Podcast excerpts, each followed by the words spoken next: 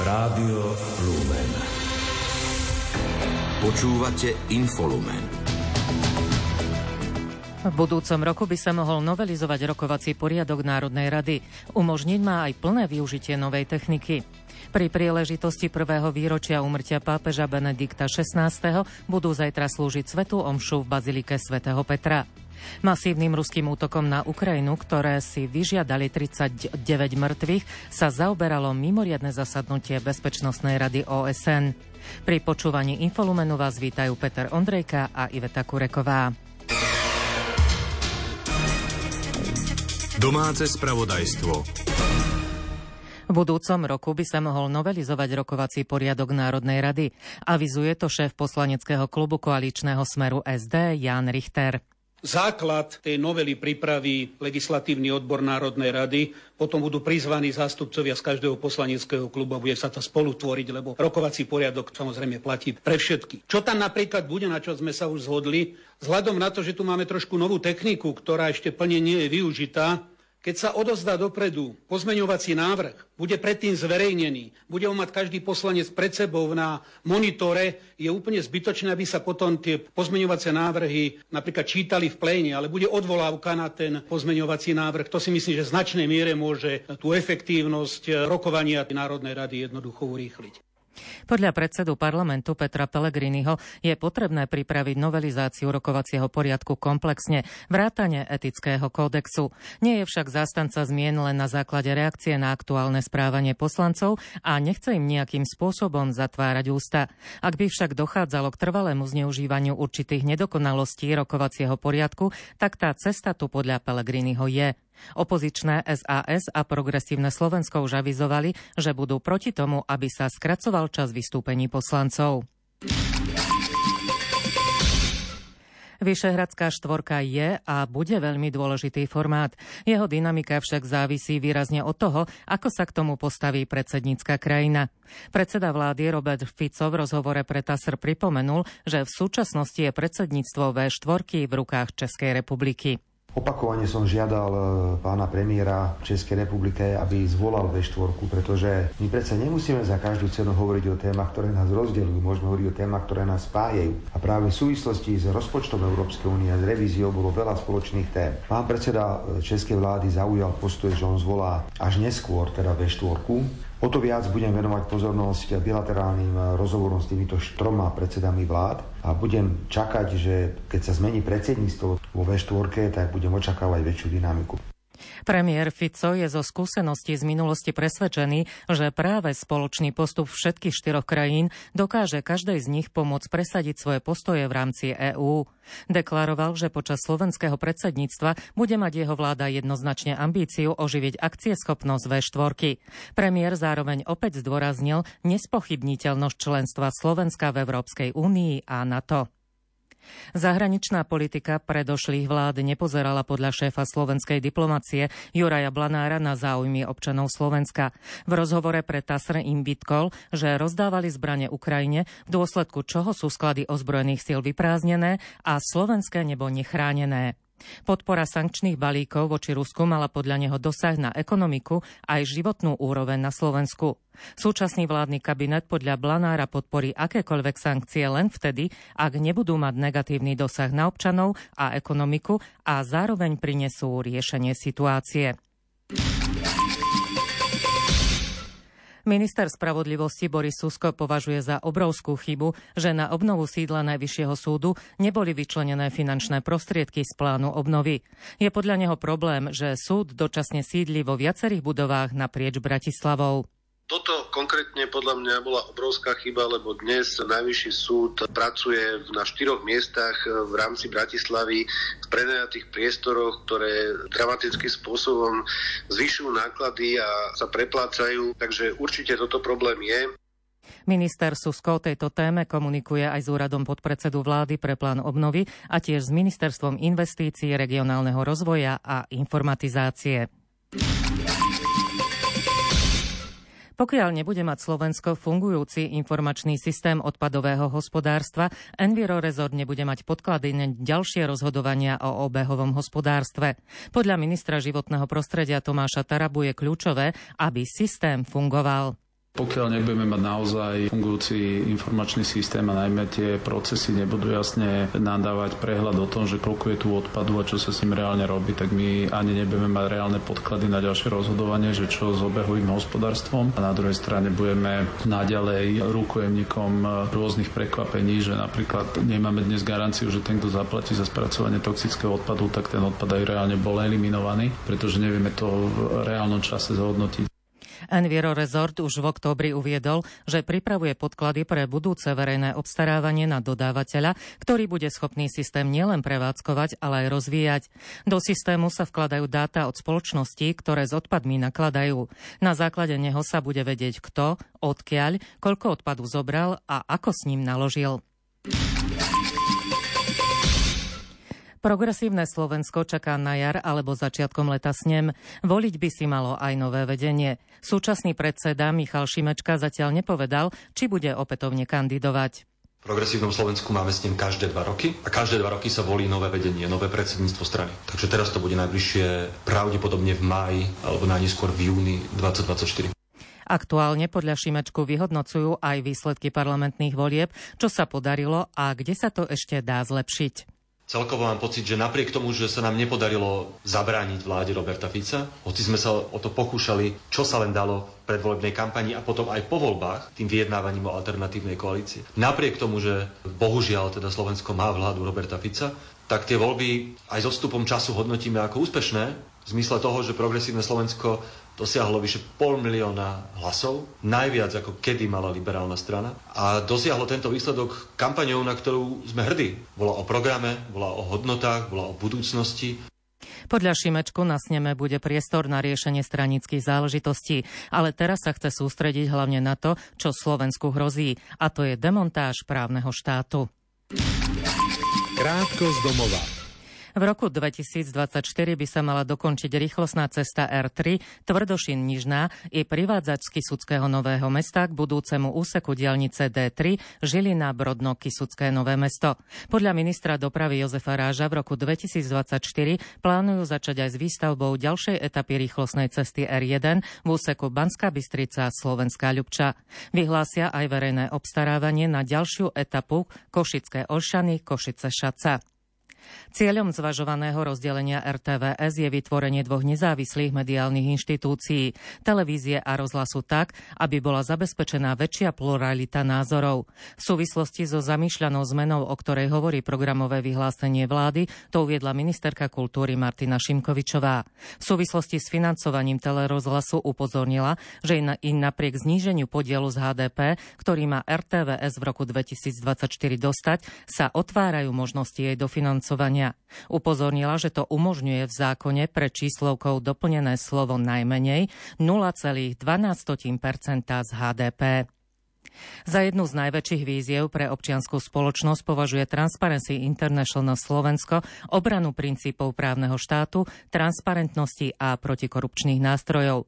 Podľa riaditeľa TIS Michala Piška stre- septembrové parlamentné voľby priniesli aj viacero krokov oslabujúcich právny štát, ako sú napríklad čistky v polícii pri nerešpektovaní zákona, expresné rušenie úradu špeciálnej prokuratúry, snaha o obmedzenie ochrany oznamovateľov proti spoločenskej činnosti, znižovanie trestov za korupciu a ekonomickú trestnú činnosť, či priame politické výmeny na množstve úradov. Piško kritizoval aj zámer prijímať mnohé legislatívne návrhy v skrátenom legislatívnom konaní. Osvetové a podporné aktivity na školách týkajúce sa prevencie šikany sú nevyhnutné, avšak získané informácie je potrebné aplikovať v praxi. Tvrdí to terapeutka a riaditeľka Prešovskej neziskovej organizácie Trojlistok Denisa Šoltésová. Zároveň upozorňuje, že deti majú byť správne nastavené v tom, čo je a čo nie je v poriadku.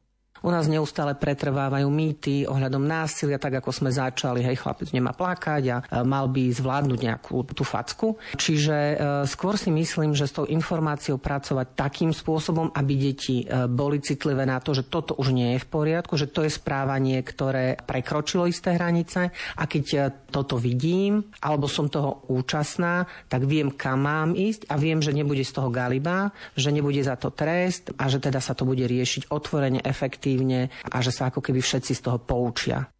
Školy by sa pri takýchto prípadoch podľa nej mali spoliehať na odporúčané postupy. Máme podľa nej školské podporné týmy, sú k dispozícii odborníci v školskej psychológii. Zdôraznila aj podporu zo strany rodín, blízkych a kamarátov. Poukázala aj na sieť poradenských služieb po celom Slovensku, kde možno nájsť pomoc. Enviropolícia vyšetruje protiprávny zber a rozoberanie autovrakov v obci Košická Polianka v okrese Košice okolie. Informuje Zuzana Hrabovská z odboru komunikácia a prevencie prezídia policajného zboru. Nájdených bolo 47 vrakov osobných motorových vozidiel, ako aj desiatky ďalších súčastí a komponentov z iných vozidiel. Prípad súvisí s vyšetrovaním trestného činu neoprávnené nakladanie s odpadmi podľa paragrafu 302 trestného zákona, pričom identifikácia rozsahu protiprávneho konania je v súčasnosti predmetom znaleckého posudzovania.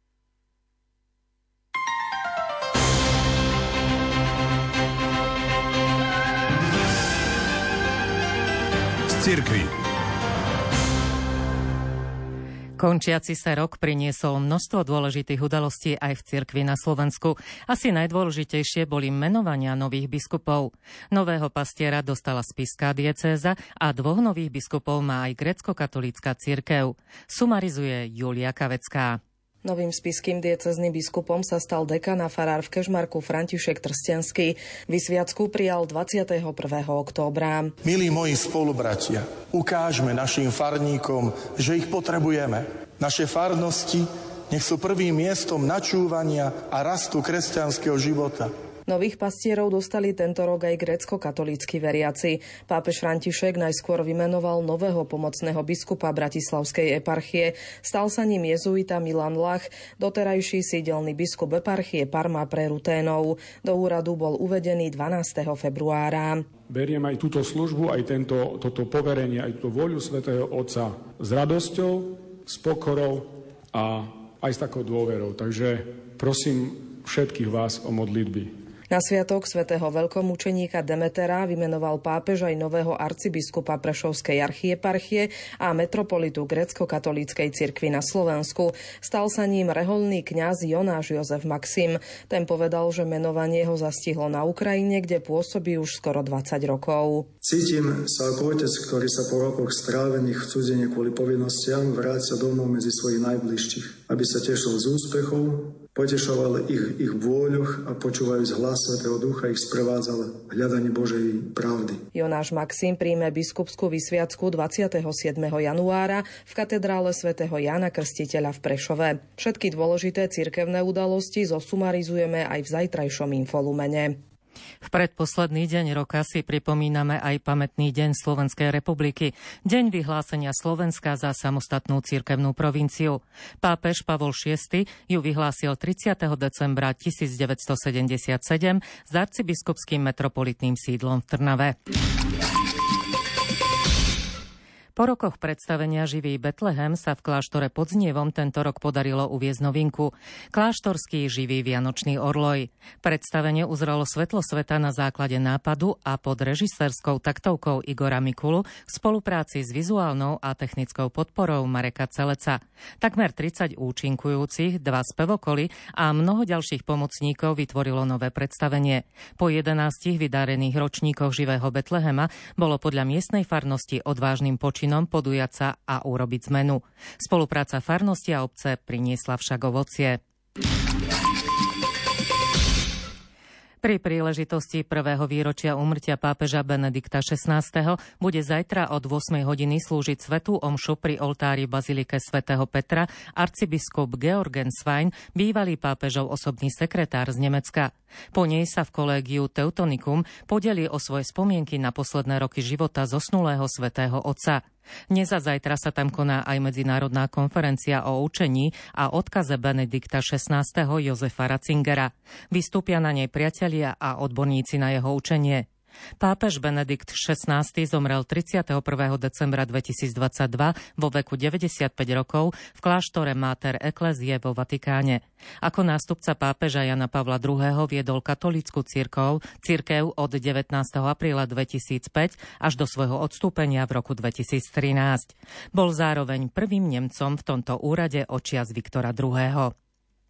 Vatikán v budúcom roku zverejní doteraz nezverejnené súkromné homílie zosnulého pápeža Benedikta XVI. Vatikánske vydavateľstvo uviedlo, že má v úmysle vydať knihu približne 130 homílií, ktoré zosnulý pápež Benedikt XVI predniesol na súkromných nedelných svetých homšiach. Homílie zahrňajú 30 homílií prednesených v čase, keď bol Benedikt pápežom a viac ako 100 homílií prednesených členom jeho domácnosti po jeho odchode do dôchodku. Homílie prepísali členovia laického združenia Memores Domini. Vatikán ani Vatikánska nadácia Jozefa Ratzingera a Benedikta XVI. neuviedli dátum, kedy budú spisy v plnom rozsahu publikované. Správy zo sveta.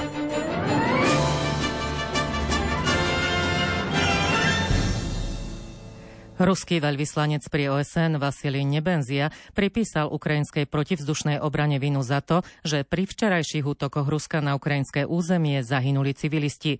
Vyjadril sa tak na mimoriadnom zasadnutí Bezpečnostnej rady Organizácie spojených národov, o ktoré po týchto útokoch požiadala Ukrajina. Ďalšie informácie pripája Julia Kavecká. Ruský veľvyslanec prekvapivo označil za ozajstný problém to, že ukrajinské systémy protivzdušnej obrany sú nasadené v obytných oblastiach. Ak by podľa neho neboli v prevádzke, neboli by tam podľa neho vôbec žiadne obete medzi civilistami.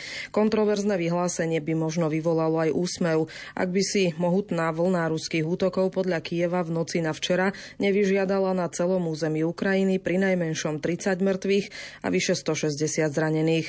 Raketové a dronové útoky za zasiahli aj pôrodnicu, vzdelávacie zariadenia, nákupné centrum, 45 viac poschodových obytných budov, súkromné domy, dva kostoly a parkovisko. Rusko na bombardovanie použilo približne 160 rakiet a dronov. Zástupca generálneho tajomníka OSN Mohamed Kiari povedal, že útoky na civilistov a civilnú infraštruktúru porušujú medzinárodné humanitárne právo, sú nepriateľné a musia okamžite prestať. Pravdepodobne ruská raketa včera ráno nakrátko narušila aj vzdušný priestor Polska. Udalosť začala vyšetrovať polská armáda a príslušné bezpečnostné služby.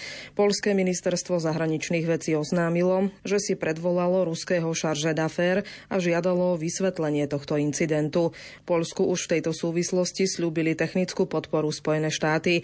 Generálny tajomník Severoatlantickej aliancie Jens Stoltenberg po telefonickom rozhovore s polským prezidentom Andrzejom Dudom informoval, že NATO situáciu pozorne sleduje a s Polskom zostane v kontakte, kým sa neobjasní, čo sa vlastne stalo. Veľká Británia na masívny útok na Ukrajinu zareagovala oznámením, že jej dodá približne 200 rakiet protivzdušnej obrany. Ukrajina Ukrajinský veľvyslanec pri OSN Serchy Kyslicia povedal, že nočné útoky Ruska znásobili utrpenie ľudí na Ukrajine.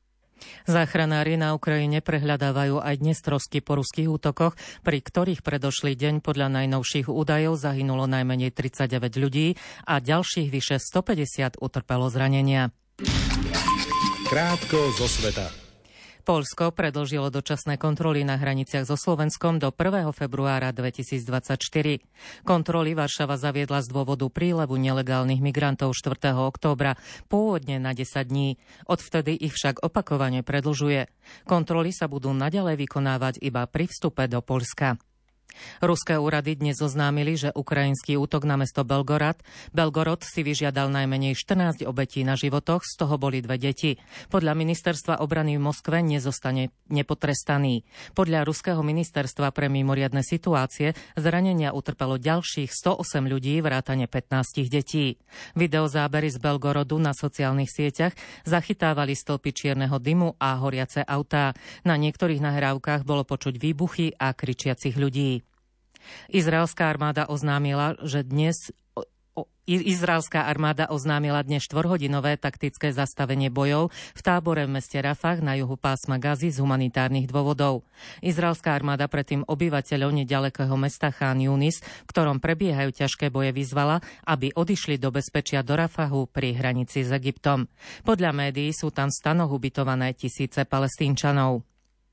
Katarskí vyjednávači údajne oznámili Izraelu, že militanti z Hamasu v princípe súhlasili s obnovením rokovaní o prepustení ďalších rukojemníkov.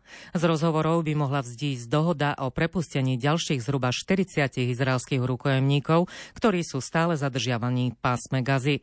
Hamas by mal výmenou za to žiadať prerušenie bojov a ďalšie ústupky. V Gaze stále zostáva približne 129 rukojemníkov. Tento číselný údaj zahrňa aj 23 ľudí, ktorých militanti údajne zavraždili. Juhoafrická republika požiadala Medzinárodný súdny dvor, aby začal konanie voči Izraelu pre údajné genocídne skutky voči palestínčanom v pásme Gazy. Zároveň žiada tento hlavný súdny orgán OSN, aby nariadil okamžité zastavenie izraelských operácií v Gaze. Izrael dlhodobo odmieta, že by pri svojej ofenzíve proti palestínskym militantom používal neprimeranú silu a zdôrazňuje, že ide len o súčasť legitímnej obrany izraelského územia a obyvateľstva. Šport Rádia Lumen. Hokejisti USA zvíťazili vo svojom treťom zápase v B skupine juniorských majstrovstiev sveta v Jeteborgu na Českom 4-3 po samostatných nájazdoch. V tabulke klesli na druhé miesto. Bod strácajú na 100% Slovákov, proti ktorým budú zajtra bojovať o prvenstvo v Bčku. O ambíciách nášho týmu pred týmto zápasom hovorí útočník Dalibor Dvorský. Pre nás osobne sme všetci veľmi radi, že sa nám podarilo vyhrať všetky zápasy zatiaľ. Z Amerikou ideme od nuly, ale sme za to všetci veľmi radi. Minulý rok sme s nimi vyhrali hrali, tak pokúsime sa to zopakovať, ale bude to náročný zápas, máme super tým, ale tak to máme takisto aj my, takže musíme proste do toho všetko dobre sa nich pripraviť a bude to dobrý zápas. Prvé víťazstvo na svetovom šampionáte vybojovali Fíni, ktorí si v A skupine poradili s Lotyšskou 20 hladko 4-0. V súboji o prvé miesto v skupine Švédi triumfovali nad obajcami titulu Kanadou 2-0 a na turnaj tak stále neinkasovali.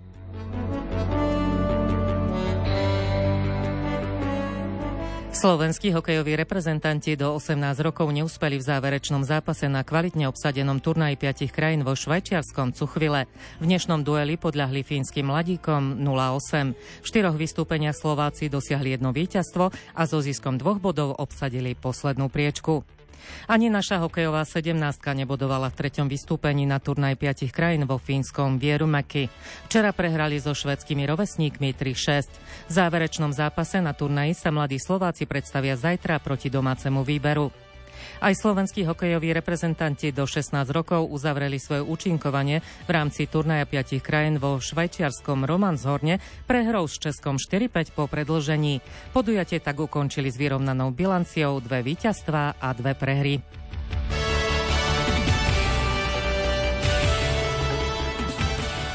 Hokejisti New Jersey so slovenským obrancom Šimonom Nemcom zvíťazili v noci na dnes na ľade Ottavy 6-2 a slávili v NHL tretí triumf za sebou. Uspel aj Seattle s Tomášom Tatarom. Kraken zdolal Filadelfiu 2-1 po predlžení a natiahol víťaznú sériu na 4 stretnutia.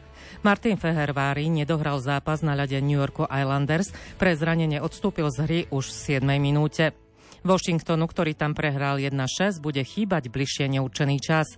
V ďalších zápasoch vyhral Columbus nad Torontom 6-5 po predlžení, Detroit rovnako až v predlžení porazil Nashville 5-4, Florida vyhrala nad New Yorkom Rangers 4-3, Dallas vyhral nad Chicagom po predlžení 5-4, St. Louis prehralo s Coloredom 1-2 a Anaheim prehral s Arizonou 0-2.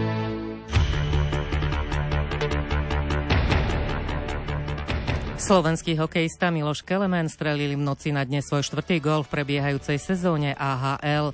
Pomohol ním k víťazstvu Tucsonu Roadrunners nad Kočela Valley Fibers 3-1. 24-ročný útočník nazbieral v 15 stretnutiach sezóny v AHL 10 bodov za 4 góly a 6 asistencií. Z triumfu Tucsonu sa tešil aj jeho krajan Patrik Koch. Za Kočela Valley nastúpil ďalší Slovák Marian Studenič.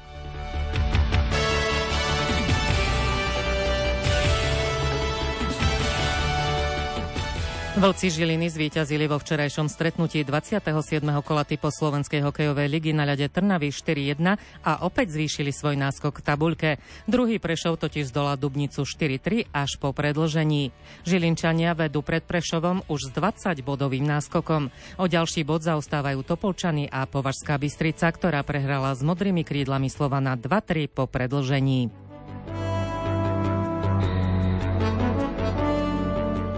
Domáci nemecký skokan na lyžiach Andreas Wellinger sa stal víťazom úvodného podujatia 72. ročníka turné štyroch mostíkov v Oberstdorfe. O tri body predstihol Japonca Kobayashiho, tretí skončil líder celkového poradia svetového pohára Rakušan Kraft.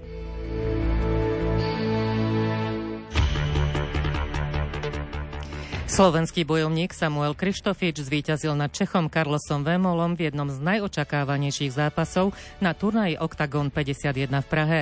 Súpera knokautoval v prvom kole a po Atilovi Végovi sa stal iba druhým zápasníkom, ktorý Vémolu zdolal týmto spôsobom. V hlavnom zápase večera zvíťazil Srb Bojan Veličkovič nad Grékom Andreasom Michailidisom a získal celkové prvenstvo v pyramíde Tip Sport Game Changer.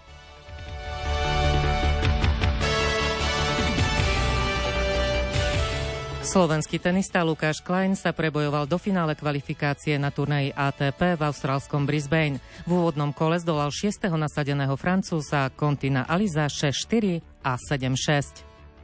Slovenská tenistka Viktória Hrunčáková postúpila do finále kvalifikácie na turnaji VTA v novozelandskom Oklande. V prvom kole si ako nasadená štvorka poradila s američankou Betany Metekovou Sancovou hladko 6-1-6-3. V boji o postup do hlavnej súťaže dvojhry sa stretne so švajčiarkou Lulu Sunovou.